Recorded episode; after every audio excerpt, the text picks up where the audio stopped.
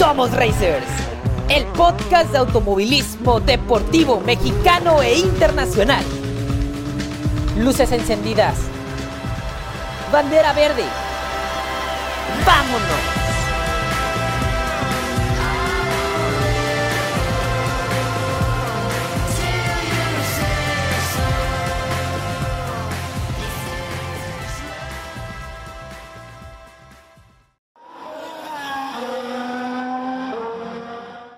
Además de ser un deporte motor, el realismo en nuestro país viene siendo una especie de cultura, algo que solo los valientes se atreven a practicar.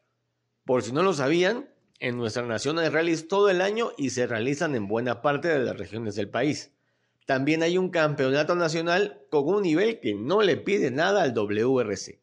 En este segundo programa de la tercera temporada de Somos Racers, tenemos a un par de entrevistados de verdadero lujo entre los dos tienen nueve títulos de la carrera panamericana, así como del Rally Nakam y el Campeonato Nacional de Rallys. Ambos tienen experiencia internacional y conforman una de las parejas más legendarias del deporte en nuestro país. Honestamente no necesitan tanta presentación porque su trabajo, lo que hacen antes y durante las pruebas en las que compiten y los triunfos que han obtenido, para nosotros, les dan el título de leyendas. Racers somos unos privilegiados de platicar con dos grandes del realismo mexicano, Ricardo Cordero y Marco Hernández. Ricardo Cordero y Marco Hernández, les agradecemos mucho el hacerse el tiempo para esta entrevista y para platicarles a nuestros racers, porque así se llama nuestra comunidad, sobre ustedes, su exitosa trayectoria y sus objetivos para este año. ¿Cómo estás? Pues bien, pues gracias por invitarnos. Aquí andamos, muy listos para la entrevista y pues qué bueno que nos hagas favor de difundir un poco de nuestro deporte aquí en México. No, al contrario, gracias a ustedes. Platíquenos brevemente cómo inició todo para ustedes en el realismo. Obviamente me va a decir cada uno, ¿no? ¿Quién los motivó o cómo les nació esto de, de subirse a un auto de rallies y recorrer a altas velocidades caminos de tierra, de concreto y hasta de nieve? Eh, comenzamos contigo, Ricardo. Bueno, pues la verdad es que yo me inscribí a un rally sin saber. Este, me inscribí a un rally sin querer, sin saber lo que era un rally. Este, fue una experiencia muy padre ahí en Chihuahua Express y de hecho ahí conocí a Marquito. Eh, yo no sabía lo que era un rally, yo realmente me inscribí porque pensé que era otra cosa, un evento automovilístico de otro tipo.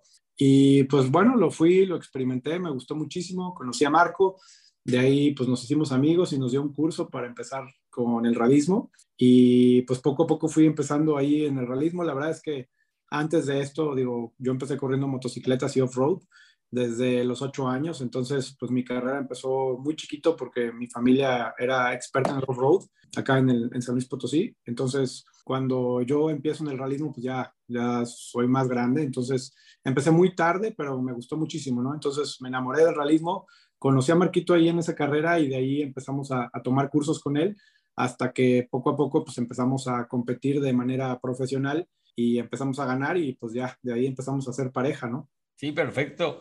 Y tú, mi queridísimo Marco, ¿cómo empieza para ti el, el cómo empiezas, no te he dicho, en el realismo? ¿Cómo comenzó para ti tu historia en el realismo?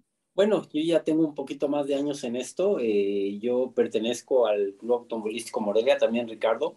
Y acá en Morelia el rally es muy, muy tradicional, mucho, muy tradicional. Es un club que tiene más de 60 años y la verdad aquí ellos hicieron un campeonatito de, de tripulaciones novatas, de lo que le llamamos rally de regularidad. Y ahí fue donde me inicié con un buen amigo Jesús Ramírez. Y pues ya, y pues ahorita estamos con Ricardo Cordero, que ya tenemos pues un ratito también. Yo creo que ya tenemos cerca de 10, 11 años y creo que lo hemos hecho muy, muy bien. Este, y pues sí, ahí estamos Oye, ¿y, cómo es que decidieron formar los dos eh, una de las mancuernas, pues una de las mancuernas más ganadoras de, en la historia del realismo en México? Pues digo, si no, no me dejará, no me dejará mentir Marquito, este, como él nos dio el curso a mí y a mi papá de cómo navegar, cómo este, llevar a cabo los rallies, eh, pues obviamente al principio empezamos a trabajar con él y vio que pues no nos iba tan mal. Después, eh, este, Marco seguía corriendo con Ricardo Triviño y en algunos rallies que no corría con él, corría conmigo. y pues obviamente de ahí empezamos a, ver que podíamos ser un buen equipo, que teníamos mucho en común, que podíamos hacer, la, que, pues que básicamente teníamos el mismo objetivo, ¿no? Que teníamos las ganas de aprender y seguir creciendo. Y creo que eso fue la, la razón con la que nos unimos y, y, empezamos a crear una pareja que pues obviamente le echaba muchas ganas para poder ganar cada vez más. Sí, lo que le hace rato fuera de, fuera de la entrevista o fuera del aire, platicaba con Marco y les decía eh, que yo estoy muy emocionado como eh, conductor, locutor de este, este programa, de entrevistarlos a ustedes, porque pues, para mí son, son unas leyendas del realismo México. Me gustaría que, que nos contaran el famosísimo malditillo y el significado que, que el coche tiene para ustedes y para una de las carreras más emblemáticas del continente americano. Claro, pues mira, ahí este, te voy a platicar yo porque fui el que, el que propuso el nombre. Este, hace pues, algunos años, en 2017, este, propusimos una encuesta en Twitter y empezamos ahí a ver algunos nombres. Todos los coches panamericanos, este, o la mayoría, tienen nombre y generalmente son nombres mexicanos, tradicionales, algunos hasta con albur, este, chistosos o no chistosos. Eh, y, y, a mí, bueno, acá en San Luis, de donde soy yo, eh, las, no sé, te diré, los grupos de amigos, eh, es como que una tradición aquí en San Luis que les pongan apodos, es decir, como si fueran pandillas. Yeah. Y mi grupo de amigos era un grupo de amigos, pues, eh, traviesón, relajiento, este, y pues de ahí alguien, alguna mamá de alguna niña que yo creo que no le callamos muy bien, nos puso los malditillos, éramos el grupito de, de amigos que eran medio mal portados, medio traviesos, y cuando eh, fabricamos el coche, que, lo, pues que empezamos a ver cómo le poníamos todo, creí que era un buen nombre, que es algo eh, relacionado con San Luis Potosí, es algo que me identifica, es, pues así me decían de chiquito que era malditillo, entonces al, el ponerle el nombre a, a, a, ese coche del malditillo, pues es algo que me da mucho orgullo, es un, es un pues no sé, un honor a, a mis amigos, a, a, mi infancia, entonces pues me da mucho gusto que ahora el malditillo que, que era una, eh, pues no sé, una bolita, un grupo de amigos así medio mal portado en San Luis, pues ahora es un hombre famoso, ¿no? Entonces, un coche que pues es ahora el más ganador de todos los tiempos de México y que pues uh, estamos muy contentos. Nada más para que se enteren nuestros, nuestros racers, ¿qué coche es el malditillo? Es un Studebaker Champion de 1953. No, bueno, una joya, una verdadera joya del automovilismo, en este caso, y de, y de, la, de la historia automotriz también. Ahora, eh, Marco y Ricardo, eh, pues nosotros sabemos que ustedes, eh, ustedes dos son pues una pareja histórica en la carrera panamericana. Cuatro veces la han ganado como equipo. Yo la gané cuatro, Marco ya lleva cinco. No, bueno, entonces estamos hablando que son nueve títulos entre los dos. Más o menos. Ahí está, nueve títulos entre estos dos grandes del realismo. ¿Podrían decirnos o describirnos, más bien dicho, qué y cómo es recorrer eh, buena parte del país compitiendo contra otros autos y pues obviamente eh, ganar eh, tan importante prueba para el automovilismo nacional e incluso internacional, ¿no? Bueno, si me permites, yo comienzo. Este, claro. Antes que nada, quiero comentarte que esta, esta gran aventura de la Panamericana se inicia este, de una manera pues muy padre, extraordinaria, donde nosotros no esperábamos figurar de esa manera. Y, y, pues ahora sí que fue la primera vez que, que, estrenamos el malditillo. Y pues esperábamos nuestra, nuestros piensos era llegar terceros, que era lo, a lo que más aspirábamos, pero pues oh sorpresa, me recuerdo y viene en, en Querétaro el primer día, eh, nos llueve y lo hicimos tan bien también que no creímos que lo habíamos hecho tan bien que nos colamos inmediatamente al primer lugar. Para nosotros fue una, una gran sorpresa y vimos que traíamos el ritmo y que teníamos el auto indicado. La verdad que te quería comentar esto porque así es como se inicia esta gran aventura, con un triunfo, la verdad, ese año ganamos la Panamericana y pues de ahí vimos que teníamos las capacidades, ¿no? De, de hacerlo y, como dices tú, de recorrer gran parte de la República Mexicana, sus carreteras, este, porque déjame decirte que no solo es, es correrlas, sino que hay que entrenarlas. Tenemos que invertir mucho tiempo antes para recorrer los tramos y, pues que queden exactamente como nos gusta, ¿no? Y muchas veces pues vas hasta 15 días, 21 días, un mes antes a esa carretera y pues ya cuando la corres ya no está exactamente como tú la, reconociste. Pero bueno, es parte de esta gran aventura y, y me, gusta, me quise comentarte esto, ¿no? Que nuestro primer Panamericana que corrimos en el estudio Baker fue la que ganamos y pues sí fue una sorpresa para nosotros, pero vimos que teníamos las capacidades. Bueno, y de ahí comenzó la, la leyenda del malditillo conducida por ustedes dos. Sí, es correcto. La verdad es que desde ahí como que todo el mundo dijeron que el malditillo hizo su travesura, que ganó a la primera. La verdad es que me da mucha pues risa todavía acordarme que la primera vez que participamos en la Panamericana, todos los competidores, pues obviamente, pues nos ayudaban, nos decían, oigan, hagan esto, no hagan lo otro, este, no se equivoquen, nos daban muchos consejos, pero todo eso duró un día, porque el primer día les ganamos por más de dos minutos y ya de ahí ya nadie nos quería platicar nada. No, bueno, ahora, ¿qué sienten ustedes al, al ser una pareja pues ganadora, en este caso de, de la carrera panamericana y de, y de ganarla, pues digamos, nueve veces, ya sea individualmente o como pareja. Digo, porque así saben, en, digo, para los que amamos este deporte del automovilismo y sobre todo los que conocemos algo o mucho de la carrera panamericana, eh, pues, ¿cómo les explico? Ustedes son leyendas, son, son, son legendarios al ganarla tantas veces. Pues mira, la verdad es que es, un, es, una, es una experiencia muy bonita. Este, cuando la ganamos, como bien dice Marco, no lo teníamos pensado. De hecho, la idea del equipo era quedar entre los tres primeros y nada más. La ganamos al, al primer intento y vimos que la ganamos por mucho. Entonces creímos que pues obviamente teníamos mucho que trabajar. Este, el segundo año pues obviamente tuvimos un accidente muy fuerte fue cuando decidimos empezar a trabajar otros eh, aspectos de nuestra preparación.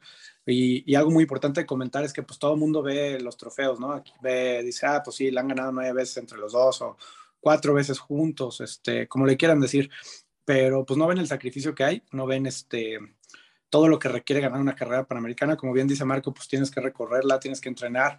Nosotros, obviamente, aparte de la panamericana, corremos todo el campeonato nacional, corremos el NACAM, corremos todo lo que podamos correr, porque pues obviamente son kilómetros y, y, lo hacemos todo enfocado a que seamos los pilotos mejor preparados para correr la panamericana. No creas que, que es algo que nos tomamos a la ligera, que no es algo que nos levantamos y decimos, ah, bueno, vamos a ganar la panamericana, no la verdad es que es algo extremadamente difícil, es muy cansado, que requiere muchísimo esfuerzo y que pues la verdad que nos cuesta muchísimo tanto trabajo como tiempo para poder, poderla ganar.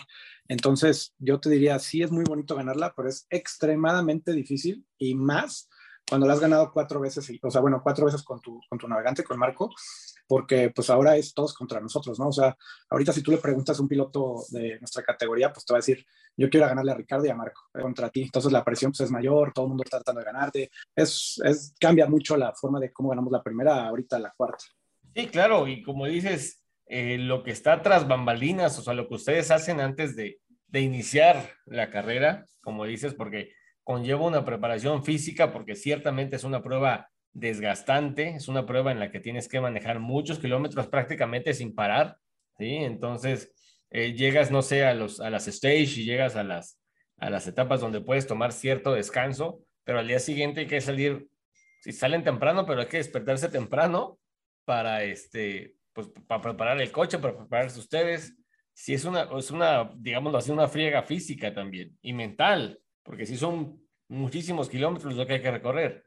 Y pues... Sí, y también quiero comentarte, perdón que te interrumpa, este, que también dependemos mucho del coche, la preparación del auto. Tienes que tener un auto perfectamente bien preparado y es donde Ricardo, junto con Flavio, que es nuestro preparador y control dinámico, este, invierten también demasiado tiempo. Ven muchos detalles de la de carrera donde el auto te puede fallar, te puede fallar cualquier cosa. Hay pilotos que van ganando la carrera y por un desperfecto la pierden, ¿no? Entonces es también un pendiente que traes todo el tiempo de que el auto te puede fallar. Eh, sabemos que los coches fallan, tienen, hay piezas que fallan, que ni cuenta te das que van a fallar, ¿no? Entonces yo creo que también es un elemento muy importante la preparación del coche. Eh, todo lo que le invierte Ricardo y Flavio a ese coche, pues es, es para que quede, ¿no? Y no sé si tú te diste cuenta, pero la última Panamericana la veníamos perdiendo por mucho tiempo, que fue una gran aventura que, que nos tomamos Ricardo y yo. O sea, fue yo creo que la Panamericana más difícil que hemos corrido, si no, si no miento Ricardo, donde llevábamos una desventaja de cinco minutos y nos tocó recuperar esos cinco minutos durante los siguientes días, prácticamente seis días y medio, porque se nos descompone. Bueno, tenemos una por el último momento y ganarla por un margen muy, muy, muy pequeño. Yo creo que todo eso y el auto lo, lo, lo exigimos demasiado. Eh, Ricardo le exprimió al máximo ese auto y la verdad que gracias a un buen auto que traíamos eh, pudimos lograr eso también, ¿no? Y aparte el arrojo que tuvo Ricardo para manejar y tu servidor pues para estar ahí arriba y aguantar este el ritmo que traíamos. Sí, sí recuerdo, sí recuerdo que fue la carrera panamericana de 2021 y en la última etapa, bueno, casi terminando la última etapa, ustedes se recuperan y, digamos que le dan la voltereta, porque ya les iban ganando por una muy buena ventaja. Sí, sí, me acuerdo, cómo no. De hecho, aquí en Somos Racers tuvimos la, el resumen de esa, de esa última etapa, tanto en nuestras redes sociales como aquí en el podcast. Y bueno, sí estuvo eh, muy emocionante ese cierre. Vamos a pasar a otra, ahora a un tema, eh, al tema más bien dicho, del Campeonato Nacional de Rally. Eh, como equipo, como equipo que si no me equivoco se llaman Tactical 399, ¿qué objetivos tienen para la temporada 2022 del Campeonato Nacional de Rallys eh, que ya se está disputando? Pues? pues mira, la verdad es que el Campeonato Nacional para nosotros es, este, yo te diría que es nuestro eh, objetivo número tres. el objetivo número uno sería ganar la carrera panamericana, el dos ganar NACAM y el tres sería el, el Campeonato Nacional. Eh, actualmente, pues estamos corriendo en el Citroën, en el C3, y ya es difícil competir en el campeonato nacional porque el Citroën se va a Canadá, entonces estará fuera de algunas fechas. Tendremos que competir en el, en el Evo en algunas fechas de acá, entonces tenemos que elegir, o sea, no se puede, me encantaría correr todos los fines de semana, pero pues es, es difícil, es caro, este, requiere mucho tiempo, entonces tenemos que enfocarnos en base a la prioridad. Obviamente es mucho más difícil ganar el NACAM, es más difícil ganar la Panamericana que el Campeonato Nacional, aunque no lo dejamos de lado, ¿no? O sea, bien podríamos dejar de correrlo para, para enfocarnos en esos dos campeonatos. Todavía le tenemos mucho cariño al Campeonato Nacional, ahí empezamos y creo que es un, un buen semillero de, pilotos. Sin embargo, pues obviamente ya tenemos que escoger qué queremos correr, ¿no? Entonces, este año será probablemente el último año que corramos el campeonato nacional y pues la idea pues, es, es, quedar campeones. Entonces, lo vamos a echar todas las ganas. Ahorita vamos en segundo lugar, el, primer rally quedamos en segundo lugar. Entonces, el, campeón, el próximo rally es en Guanajuato y pues vamos a tener que hacer todo lo posible por recuperar el primer lugar del campeonato.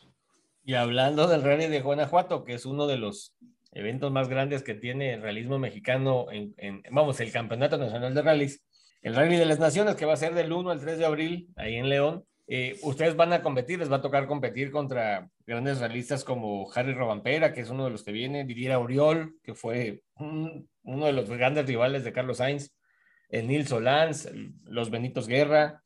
Eh, ¿Cómo se están preparando ustedes para afrontar a este importante compromiso y cuál es la meta que quieren alcanzar en el Rally de las Naciones? Pues mira, Marco y yo siempre nos preparamos igual, o sea, le damos la importancia a todos los rallies igual, es decir, todos los rallies son importantes para nosotros porque todos suman el mismo número de puntos. Todo el mundo piensa que porque vienen pilotos más grandes, pues vamos a hacer algo diferente y no, la verdad es que nosotros nos vamos a enfocar en nuestro campeonato. Este, nosotros nos preparamos mucho en la parte física, en la parte mental, como para estar listos para, para este, este rally. Entonces ya lo estamos haciendo, ya estamos listos, ya el coche ya está listo. Creo que nos hace falta ver algunas notas que todavía no tenemos este, al 100 terminadas, pero Marco no me dejará mentir, pues para nosotros es un rally más, o sea, nosotros no porque venga Matt Sosberg y venga Harry Robampera y demás, vamos a, a, tratar de cambiar nuestro manejo, vamos a arriesgar más o menos, simplemente lo vamos a manejar como debe de ser, como lo podemos hacer también como nos den nuestras capacidades y pensando siempre en los puntos, ¿no? No porque a lo mejor nos vaya bien y vayamos ganando, vamos a arriesgar un poco de más para poderle ganar a Matt Sosberg cuando él viene este, a, a, divertirse, ¿no? Él viene, pues obviamente, a hacer este, un buen papel, a divertirse, a pasársela bien y nosotros todavía tenemos un campeonato que, claro. que pelear. Entonces, primero pensamos en el campeonato y luego en la diversión. No sé qué opinas, Marco. Sí, totalmente, totalmente de acuerdo con Ricardo. Este, hay que tomar en cuenta que aquí se corren prácticamente tres rallies al mismo tiempo. Se corren Naciones, que como ya lo dijo Ricardo, es donde pues, vienen los pilotos internacionales, que es un rally, el de las Naciones que no cuenta en ningún campeonato, es un rally único. Posteriormente tenemos el NACAM, que es el rally que nos interesa mucho también. Este, hay, hay que echarle mucha cabeza para, para correr lo que es el, el rally NACAM. Y lógicamente, si nos va bien en el NACAM, nos va a ir bien en el Nacional. Así que, como dice Ricardo, hay que tener mucha cabeza. Eh, si vamos bien ganando en la cambio nacional, yo creo que no vale la pena arriesgar. eh, de más por ganar a un Osber, a un Robampera, y yo creo que todo se va a dar en ese momento y la estrategia se va a tener que desarrollar en esos momentos que estemos corriendo el rally. Sí, perfecto. Ok, entonces para dejar claro, el, digamos que el Rally de las Naciones es un tipo como invitacional.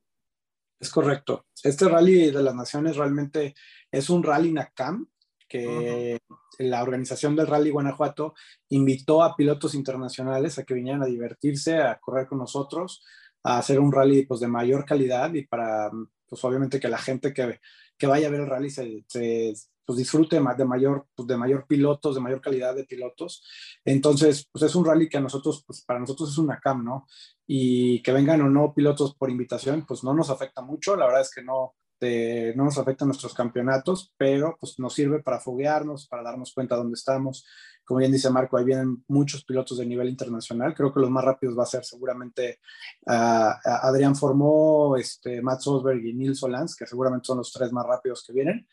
Y, creo que ellos tres, pues obviamente van a ser un parteaguas para ver más o menos cómo andamos en tiempos, pero pues obviamente con la, con la gran pues, ventaja de que ellos vienen a divertirse, ¿no? Ellos no, no arriesgan nada, ellos vienen a pasársela bien y nosotros pues obviamente estamos arriesgando un campeonato. Sí, claro, ustedes concentrados en, en, ganar, en ganar la prueba, en este caso, la prueba puntuable, vamos a decirlo así. Sí, es correcto. El público puede ver que, digo, no sé, a lo mejor quedamos en tercer lugar atrás de Matt, de Neil, de Jairo Robampera y nosotros quedamos en tercer lugar y aún así ganar el NACAM. Entonces, a lo mejor los resultados al final del rally van a ser medio confusos, porque a lo mejor dicen, oye, Ricardo quedó en cuarto, sin embargo, publica que ganó una CAM. Pues sí, porque los tres primeros pilotos no cuentan, ¿no? no están inscritos al campeonato, no son parte de nuestro campeonato. Entonces, al final, digo, vamos a poner en las redes eh, los resultados finales de nuestro campeonato y el absoluto que obviamente nos interesaba también, ¿no? Sí, perfecto, perfecto, entendido. Queda muy claro ese punto. Vámonos a nuestra sección de tres preguntas y respuestas rápidas. ¿Va? Ok. Eh, la primera es, ¿cuáles son los tres eventos del Campeonato Nacional de Rallys en los que más les gusta competir? Me puede contestar cualquiera. Si quieres, hacemos uno y uno, Marquito. Empezando yo, este, el primero que más me gusta, Mil Cumbres. Ah, me lo ganaste. Bueno, el primero que pongo, pues este, pongo el Rally Guanajuato, el Rally México. Y el tercero, yo creo que San Luis. Claro, claro, perfecto. La segunda, para ustedes, y aquí sí me va a contestar cada uno, ¿quiénes son los tres mejores realistas de la historia a nivel mundial? Ok, primero yo diría Sebastián Loeb, Sebastián Ogier y Carlos Sainz. Marco. Pues exactamente lo mismo, se me robó las palabras. todo, le robas, todo le robas, Ricardo. Tres. Y aquí me puede contestar cualquiera también. ¿Cuál creen ustedes que sea la necesidad más urgente para el realismo mexicano? Ah, va primero Marquito, primero la política de Marquito. pues yo creo que para mí lo más importante es la promoción y rallies este, más cortos, no, no cortos en distancia, sino más fáciles de acceso, pero sí, para mí definitivamente la promoción. Perfecto. Yo creo que, como bien dice Marco, creo que necesitamos mayor apoyo de la organización hacia los competidores. Hoy en día los competidores estamos solos, no tenemos mucho apoyo de las autoridades. Ahora te das cuenta que traemos coches de nivel mundial, es decir, tenemos un W, tenemos cinco o seis WRC2 aquí en México y los rallies mexicanos pues no están a la altura de esos coches. Perfecto. Y eh, bueno, esta ya no es pregunta rápida, pero así antes de finalizar, quisiera que ustedes me den eh, su más sincera opinión sobre lo siguiente. ¿Por qué si en México hay tanto talento en el realismo? Porque, pues, digo, aparte de ustedes, también hay otros pilotos muy, muy buenos. ¿por qué creen ustedes que hay muy pocos pilotos en la escena internacional, realistas? Ah, pues eso es muy fácil y Marquito no me lo va a dejar mentir. El tema es que aquí eh, pilotos profesionales en México de rallies hay dos, ¿no? Pancho Name y Benito Guerra. Todos los demás somos privados, es decir, este, corremos más con dinero propio que con dinero de patrocinios. El tema del realismo mundial, y que es lo que todo el mundo me pregunta, ¿por qué no corres en España? ¿Por qué no corres en Europa? pues muy simple, ¿no? el, el, costo de los rallies es demasiado caro y, y, la verdad es que no podemos pagarlo porque pues obviamente no hay apoyo de las empresas, no hay apoyo de los gobiernos. Entonces, ¿por qué no hay más pilotos? Pues por falta de dinero, realmente. Fácil. Para ti, Marco. No, pues ya lo dijo Ricardo, es la, la parte económica y muchos de nosotros no vivimos del realismo, digo en especial los pilotos. Los pilotos tienen sus propios este, negocios, sus propias empresas y ellos mismos de ahí sufragan esos gastos y pues lógicamente el irse a correr a otro lado de, de, de Europa o en, o en Sudamérica, pues dejas de ganar, ¿no? De, descuidas tu negocio, ¿no? O sea, así es lógico. No, no hay apoyo de empresas ni de gobiernos para que alguien pueda ser profesional, porque yo te aseguro que si alguien tuviera ese apoyo, un Ricardo, un Benito, cualquiera de ellos sobresalería mucho en cualquier otro, en otro continente. Sí, yo creo que en general también es parte de lo que adolece el automovilismo en México en general. Falta de apoyos, falta de promoción, falta de difusión también. Creo que eh, si se difundiera más, en mi particular punto de vista, habría más patrocinios. Sí, mira, en México vivimos una situación que me da mucho coraje, que es las empresas eh, de automovilismo, de autos, o sea, cualquiera, llámese cualquiera de todas, este, apoyan más al fútbol que a los mismos coches. ¿Por qué? Porque en México, pues obviamente, este, pues es más negocio para ellos y digo, como empresario lo entiendo, ¿no? O sea, el fútbol tiene mayor difusión, pero creo que pues esto es culpa de los mexicanos, ¿no? Seguimos todavía embobados con el tema del fútbol, creyendo que alguna vez vamos a ganar un mundial. No, no lo vamos a ganar nunca. Entonces, creo que eso es muy importante, ¿no? O sea, decirle a la gente, creo que es importante apoyar donde exista talento. Y en el fútbol no es el lugar correcto. Tenemos que apoyar deportes diferentes. Hay muchos deportes como el arco, como el taekwondo, como el judo, como el box. Hay muchísimos deportes en México y no se apoyan porque todo el dinero está en el fútbol. Sí, sí, sí, totalmente de acuerdo contigo, eh, Ricardo. Pues a los dos les agradecemos mucho aquí en Somos Racers el tiempo que nos regalaron y todo lo que nos platicaron, todo, muy padrísimo. Eh, obviamente les deseamos que, que, sigan teniendo demasiado éxito en lo profesional y obviamente en lo personal. Nuestros canales quedan abiertos para, para lo que nos quieran ustedes platicar. Pues muchísimas gracias, Alonso, por la invitación. Estamos en contacto y pues bueno, a toda tu audiencia les agradecemos el apoyo, que nos echen porras, ya sea en las, en las redes sociales, ahí en 399 Cordero, en 399 Marco, en GHR para que nos sigan y pues, pues obviamente que nos echen porras cada que nos vean. La verdad es que el apoyo de la gente es lo que nos hace seguir acá y pues creo que cada aplauso, cada porra, la verdad es que lo apreciamos muchísimo. Sí, nada más eh, para, para dejarlo en claro, ¿en qué redes sociales están Marco y, Cordero, y, y Ricardo, perdón? Todas mis redes sociales son 399 Cordero y las de Marco son 399 Marco Hernández. Pero están en, en, cuáles están? ¿En Twitter, en Facebook, en Instagram? En las tres. En las tres. Perfecto, pues les agradecemos otra vez este tiempo, esta plática. Les deseamos lo mejor, les mandamos un abrazo y pues seguimos en contacto. Que estén muy bien los dos. Gracias, Racers.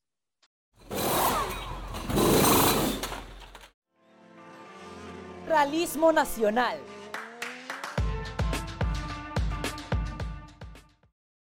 A partir de este viernes 1 de abril y hasta el domingo 3 se disputará el Rally de las Naciones, evento invitacional organizado por la Comisión Nacional de Rallys México y a su vez prueba puntuable para el Campeonato Nacional de Rally y el Rally NACAM, en el que competirán los pilotos del roster del Campeonato Mexicano, así como realistas extranjeros.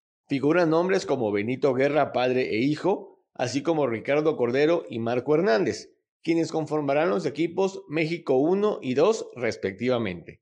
En cuanto a la alineación extranjera, se ha confirmado la participación de Harry Robampera, ex campeón mundial de rally, Didier Auriol, campeón mundial en 1994. Allí informó que actualmente compite en el WRC, así como de los españoles Nils Solans y Pep Basas, los noruegos Mats Osberg y Edin Brian Nielsen, el rumano Sebastián Barbu, el británico Matthew Wilson, entre otros.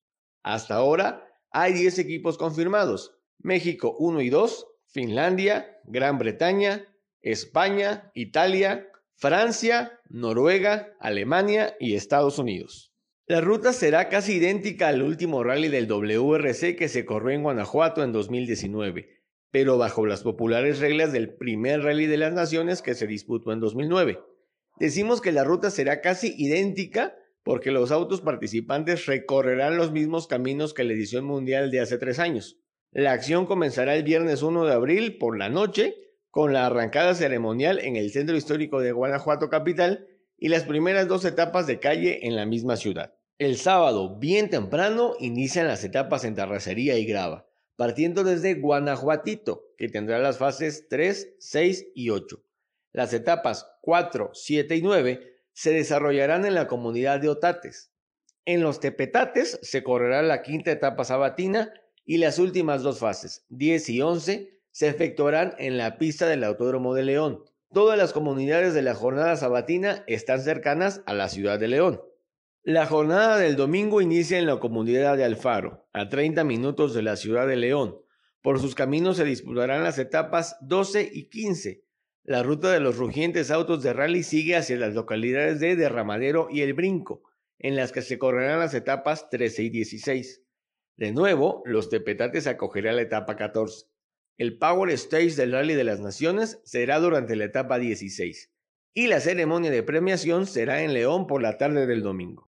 Al igual que en 2009, el Rally de las Naciones contará con un sistema de handicap para igualar el desempeño de los autos de todas las clases. El sistema de puntuación que decidirá el ganador se basa en la adjudicación de puntos por cada etapa. El país que obtenga la mayor puntuación en todo el rally será el ganador. El Rally de las Naciones se correrá dentro de la conocida infraestructura del Rally México. Utilizará el parque de servicio del campus del rally, las enormemente populares etapas para espectadores tanto en León como en la ciudad de Guanajuato y por supuesto los impresionantes caminos de tierra y grava en los que tantas leyendas del WRC se han creado.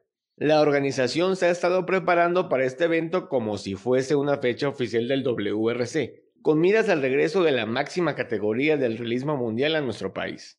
En nuestras redes sociales podrán seguir los highlights del evento y para nuestro próximo programa les daremos todos los pormenores, la información y los resultados del Rally de las Naciones 2022 más a detalle. Copa Noti Auto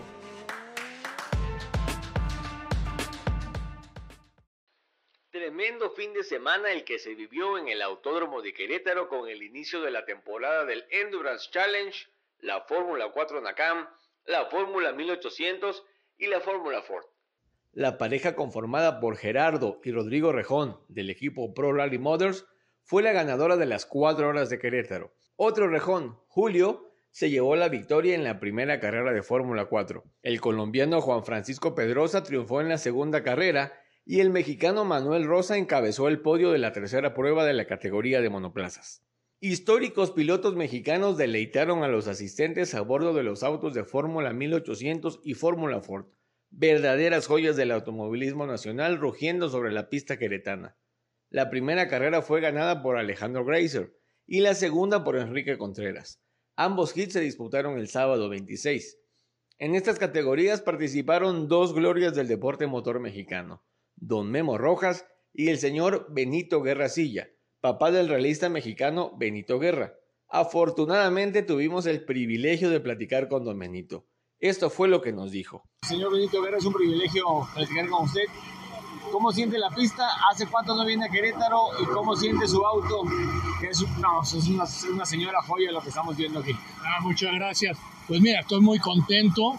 Este, eh, quiero decirte que soy novato en todo porque no conocía la, la, pista de Querétaro, tan solo le había dado cinco vueltas en una ocasión cuando aquí pasó la carrera panamericana.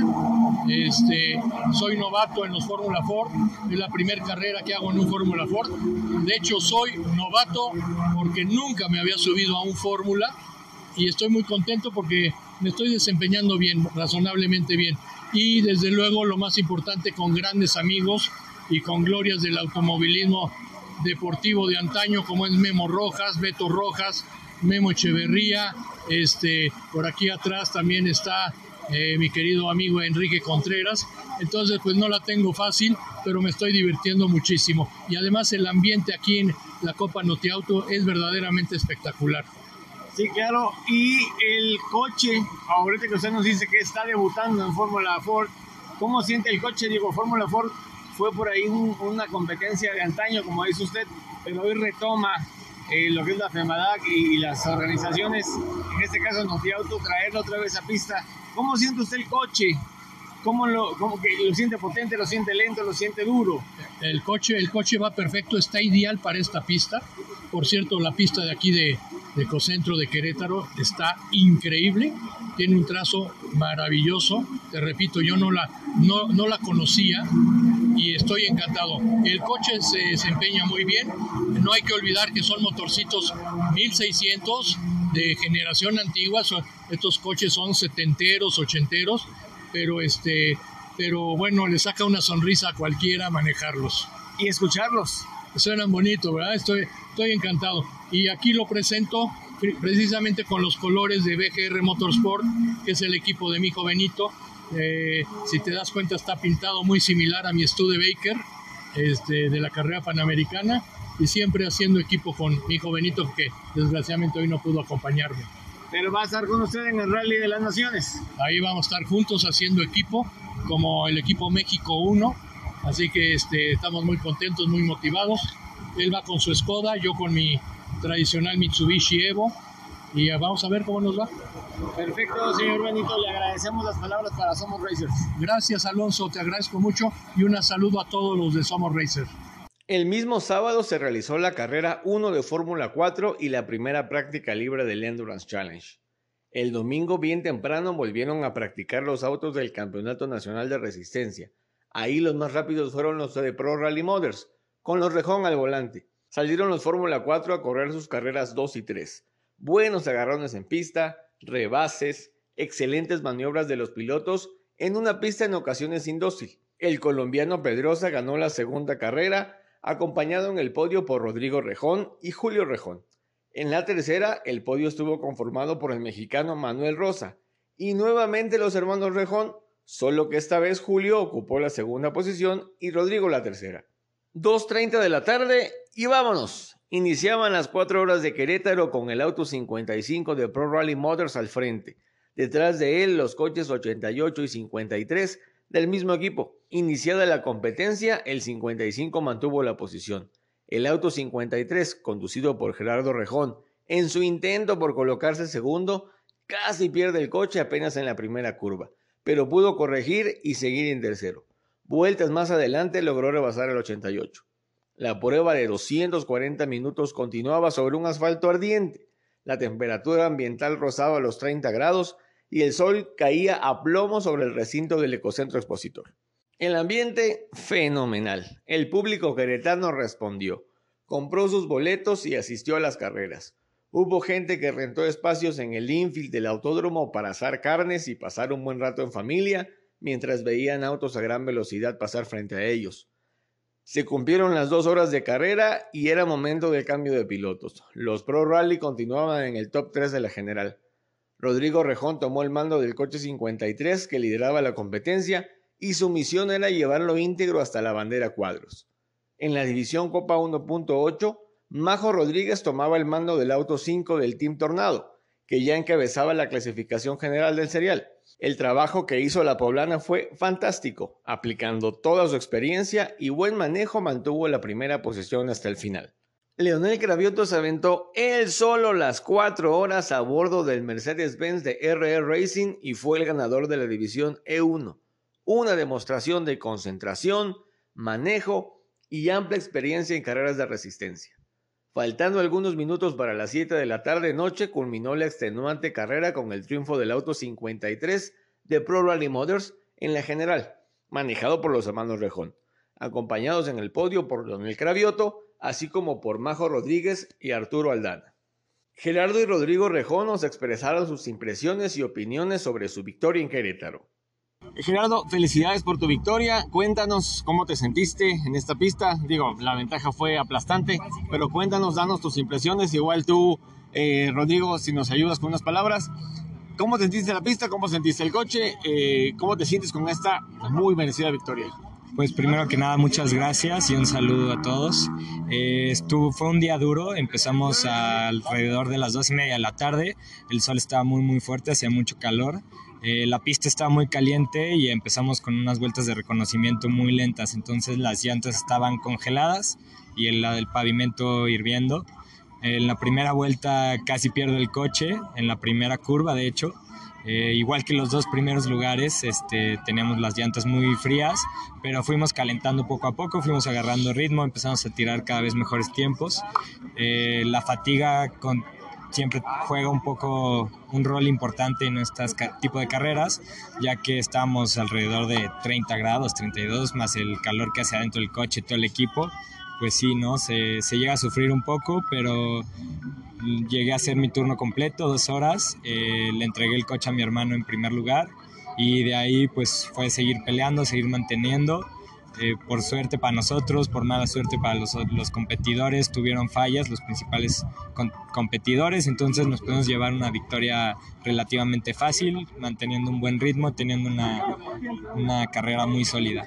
Sí, perfecto. Felicidades por esa victoria, Gerardo, y te agradecemos tus palabras. Muchas gracias. Y ahora estamos con Rodrigo Rejón, hermano de Gerardo, pareja coequipero, más bien dicho, en, el equipo Pro Rally Motors. Y eh, Rodrigo, a ti te, tocó terminar eh, la, la, carrera, creo que fueron las últimas dos horas. ¿Sí? Sí. ¿Cómo te entregó el coche Gerardo? ¿Y eh, cómo sentiste el desempeño? Digo, obviamente el carro ya, ya fue agarrando ritmo y ya pudieron aventajar a sus rivales. Pues me lo entregaron, vaya, sin ruedas delanteras. Tuvimos que cambiarlas. Hicimos solamente una parada de gas. Eh, afortunadamente tuvimos coche para competirle a los Turbo 1. Ahí ganamos posiciones en bandera verde con ellos antes de sus fallas, con ambos coches. Después nos compitió el, uno de los Turbo 1 para quitarse una vuelta encima, este, no lo dejamos y bueno, de ahí cuando empezaron a entrar a pits se, se, incrementó nuestra ventaja, incluso con el auto que quedó en tercer lugar le, le, ganamos dos vueltas ahí todavía yendo full y fue hasta la última media hora donde, donde aflojamos, donde cuidamos el motor y las ruedas para cerrar con broche de oro. Fue una buena estrategia, un coche muy confiable y bueno, pues agradecido con el equipo. Perfecto. Te agradecemos mucho, Rodrigo. Felicidades. Muchísimas gracias. Majo Rodríguez también nos compartió sus sensaciones después de la carrera. Majo, felicidades por tu, por tu victoria en Copa 1.8 y por ese podio que conseguiste. ¿Cómo te sientes? ¿Cómo sentiste la pista? Digo, ya habíamos, te habíamos saludado aquí, pero ¿cómo sentiste la pista en tu turno? Muchísimas gracias, pues bueno, la verdad súper, súper contenta, emocionada, agradecida. Fue un fin de semana redondo, pues llevarnos el primer lugar de la categoría y colarnos a un tercero absoluto, pues qué más que mejor, ¿no? La verdad es que no le pongo ningún pero al coche, estuvo perfectamente preparado, eh, el equipo Tornado hizo un excelente trabajo, mi coequipero Arturo igual, eh, pues de punta a punta lo, lo, mantuvimos ahí porque nos llevamos igual a Paul. Eh, la pista en perfectas condiciones, ahí nos tocó una bandera amarilla que nos cayó como anillo al dedo para el cambio de piloto y luego un accidente, pero pues bueno, eso nos ayudó mucho a, hacer la estrategia como la teníamos pensada y lo logramos. Perfecto. ¿Llegaste hoy a Querétaro? Eh, no, llegué ayer en la, en la noche, vine a ver a un, bueno, en la tarde-noche vine a ver a un posible patrocinador que ojalá y se anime y pues ya hoy llegamos a la pista a las prácticas y a las cuales. Perfecto, Majo, pues muchas felicidades por tu resultado. Muchísimas gracias. Quiero saludar a todos los amigos de Somos Racers. Gracias por su apoyo y por supuesto también a mis patrocinadores Zapata, Babieca y Grupo Moretti. Muchas gracias. Queremos agradecer nuevamente a Carlos Herrera, jefe de prensa de Copa Notiauto, así como a Ramón Osorio, director de la categoría, todas las facilidades y todo el apoyo que nos dieron para cubrir el evento en el Autódromo de Querétaro. La segunda fecha del Endurance Challenge, Fórmula 4 Nakam, Fórmula 1800 y Fórmula Ford se disputará en el Autódromo Hermanos Rodríguez los días 21 y 22 de mayo. Aquí, en Somos Racers, continuaremos dándole seguimiento a estos seriales e informándoles a ustedes de todo lo que acontezca en ellos.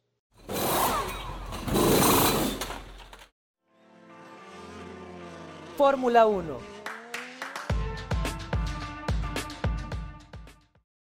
Su rivalidad inició en el kartismo y ahora podemos ver estas batallas en la máxima categoría del automovilismo deportivo. Charles Leclerc y Max Verstappen comienzan a gestar una muy bonita lucha entre ellos y sus equipos en el amanecer de la temporada 2022 de Fórmula 1, que, dicho sea de paso, ha iniciado de manera prolija, entreteniendo bastante a la audiencia con un muy buen nivel de competencia. ¿Merecía ganar Leclerc? ¿Para qué se lo niego? pero Verstappen sacó la garra del campeón y le dio un zarpazo al monegasco que poco pudo hacer contra el manejo del neerlandés en las últimas vueltas sobre Jeddah. Cierto, la Ferrari de Charles es más potente que el RB18 de Max, pero que no se nos olvide todo el talento que Supermax tiene en las manos. Es su as bajo la manga. Hasta el mismo Leclerc reconoció que la lucha por la victoria con Max fue linda, como si disfrutara haber perdido contra el número uno de Red Bull. ¿Y qué les digo de Verstappen? Estaba exultante, pues pudo sacarse la espina que se le clavó en Bahrain tras su abandono. A Carlos Sainz lo veo frustrado. Trabaja como nadie, pero aún no obtiene los resultados que desea. Se esfuerza desde las prácticas, mete muy buenos tiempos, en quali baja un poco el ritmo, pero en carrera se luce, aunque no alcance el objetivo que se propone. No es malo un tercer lugar, pero su mentalidad siempre ha estado puesta en subirse al escalón más alto del podio. Él sabe que con Ferrari tiene una oportunidad única de ganar carreras y, ¿por qué no?, un campeonato mundial. Checo, ay nuestro Checo, todo iba bien hasta que salió el safety car provocado por el golpe de la Tiffy. La buena distancia que llevaba con respecto a Leclerc se acortó y además Ferrari hizo la finta de parar en boxes finta en la que Red Bull cayó metiendo al mexicano a pits mientras que ambos cabalinos seguían en pista. Pérez salió detrás de Verstappen y bueno, ya sabemos qué significa eso. Ojalá diablo. Todos, todos gozamos con la pole. Yo la grité, la primera que consigue un piloto mexicano en Fórmula 1. Como dije en las redes de Somos Racers, Sergio está escribiendo la historia más grande de un piloto mexicano en la máxima categoría. Historia que la neta va a tardar varias décadas en ser superada. Al final, ese maldito cuarto lugar que a nadie en el automovilismo gusta. Ese fue para nuestro viejo sabroso. Buena cosecha de puntos, pero un sabor muy amargo en la boca. Russell está dando la nota por Mercedes, que sigue teniendo hartos temas de fiabilidad. El británico joven de la escudería alemana parece haberle encontrado la maña al W13 y vaya que lo está dominando muy bien, aunque no tanto como para tener a Mercedes donde solíamos verlo. Sin afán de adelantarme a los hechos, puede, puede que estemos viendo el principio del fin de la era Hamilton. Sí, apenas van dos carreras, pero si las cosas siguen igual para el séptuple campeón mundial en Australia e incluso en Imola, ya será para preocuparse. No se olviden que tanto Lewis como Mercedes son buenísimos actuando y en una de esas sacan la barredora y adiós todo mundo. Gran duelo entre los Alpine y qué bueno que el equipo los dejó correr. Cierto, Fernando traía mejor ritmo y mayor velocidad, pero la mayoría sabemos que Ocon, a bordo de un auto rosa, es como un perro defendiendo el pollo entero que se encontró en la basura. A mí me gustó verlos rebasándose, bloqueando llantas para no tocarse y poniendo ambos a 522 a la par en las rectas y curvas. Al final, el de los puntos fue el francés, un sexto lugar muy decente. Alonso tuvo que abandonar por temas mecánicos junto a otros dos coches, el McLaren de Richardo y el Alfa Romeo de Bottas, también por problemas de fiabilidad. Señor susto el que se llevó Mick Schumacher y de paso nosotros al estrellar su Haas a más de 260 kilómetros por hora contra el muro después de la curva 22 del circuito de Jeddah. Inmediatamente después del accidente, los puristas posteaban en redes sociales que el circuito debería ser quitado ya del calendario para el próximo año. Los hijos de Drive to Survive, o sea, la nueva audiencia de Fórmula 1, salieron con memes irrespetuosos hacia Mick y los que sabemos que el deporte motor es en verdad riesgoso, nos preocupamos por el estado físico de Schumacher. La desaceleración fue brutal mortal para una persona sin la preparación física y mental que tienen los pilotos de carreras. El viernes, el misil, el incendio, la preocupación. Cuatro horas estuvieron encerrados los pilotos discutiendo si seguir con el Gran Premio o posponerlo para otra fecha. Lo hablaron con Stefano Domenicali y Ross Brown. Luego llegaron los jefes de los equipos, personal de FIA y las autoridades saudíes.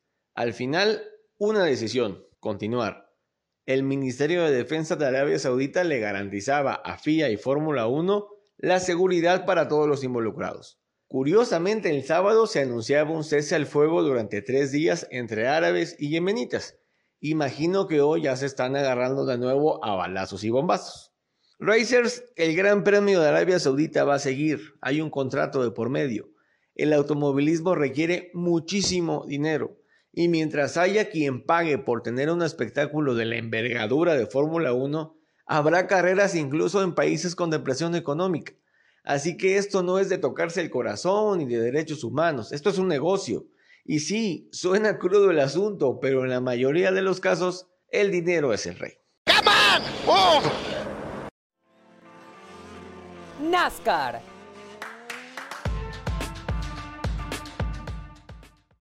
Ross Chastain ganó el Echo Park Automotive Grand Prix en el circuito de las Américas de Austin para darle a House Racing su primera victoria en la historia de la organización. El piloto del Chevrolet número uno también obtuvo la primera victoria de su carrera en la NASCAR Cup Series, tras abrirse camino en un emocionante reinicio de tiempo extra. Tyler Reddick estaba de líder a dos vueltas del final, pero Chastain lo adelantó en la parte de las heces del circuito mixto de Austin. AJ Almendinger, quien reinició tercero, aprovechó para avanzar hasta el segundo puesto. Chastain mantuvo la punta cuando salió la bandera blanca, pero Almendinger acechó el parachoques trasero del Chevrolet número uno de Chastain hasta que hizo su movimiento para adelantarlo en el carrusel. En el proceso, Alex Bauman pudo pasar a ambos para ponerse al frente, pero Chastain no se resignó y empujó a Almendinger en la curva 19, lo que deslizó al mismo Almendinger contra el costado del Chevrolet 48 de Bauman, haciendo que AJ girara y Chastain los adelantara a ambos. Nunca fue más dulce, dijo Chastain mientras comía la sandía que rompió en la línea de meta. AJ es tan bueno, he aprendido mucho de él. Tuve que ir a golpear a ese tipo, me enseñó mucho, dijo el ganador de la carrera. Bauman aguantó para terminar segundo, mientras que Almendinger no pudo continuar con el Chevrolet 16 de Cowlick Racing, terminando 33. Christopher Bell, Chase Elliott y Tyler Reddick completaron el top 5 seguidos por Ryan Blaney, Martin Truex Jr., Austin Cindric, Eric Jones y Austin Dillon. El piloto de 29 años, originario de Florida, se convirtió en el decimosegundo ganador consecutivo en la NASCAR Cup Series con menos de 30 años y el tercero en ganar por primera vez esta temporada. El mexicano Daniel Suárez tuvo un domingo de claroscuros. Comenzó en muy buena segunda posición la carrera, pero inmediatamente se colocó primero apenas en la curva 1, arrebatándole el liderato a Ryan Blaney. Así se mantuvo durante toda la primera etapa, misma que ganó. Lanzada la etapa 2, comenzaron los problemas para el 99 de Trout Racing. También en la primera curva Suárez sufrió un pinchazo y eso lo relegó hasta las últimas posiciones. Entró a pits a arreglar el tema de la llanta y su equipo lo regresó en la posición 28. Daniel logró avanzar 4 y terminar 24 en la general. La siguiente fecha de NASCAR Cup será el 3 de abril con el Toyota Owners 400 en el Richmond Raceway de Virginia. En nuestro próximo programa les informaremos sobre los resultados de dicha carrera. Les agradecemos muchísimo el haber escuchado este programa hasta que se terminó. Nos agrada que nuestro contenido les está gustando. Queremos pedirles que sigan compartiendo este podcast con sus amigos y otros fanáticos del deporte motor. Y los seguimos invitando a darle follow en nuestras redes sociales. En Facebook estamos como Somos Racers. En TikTok y Twitter nos encuentran como arroba Somos Racers. En Instagram busquen racingnews.ap y en YouTube como Somos Racers. Abrazo de P1 para todos ustedes. Somos Racers.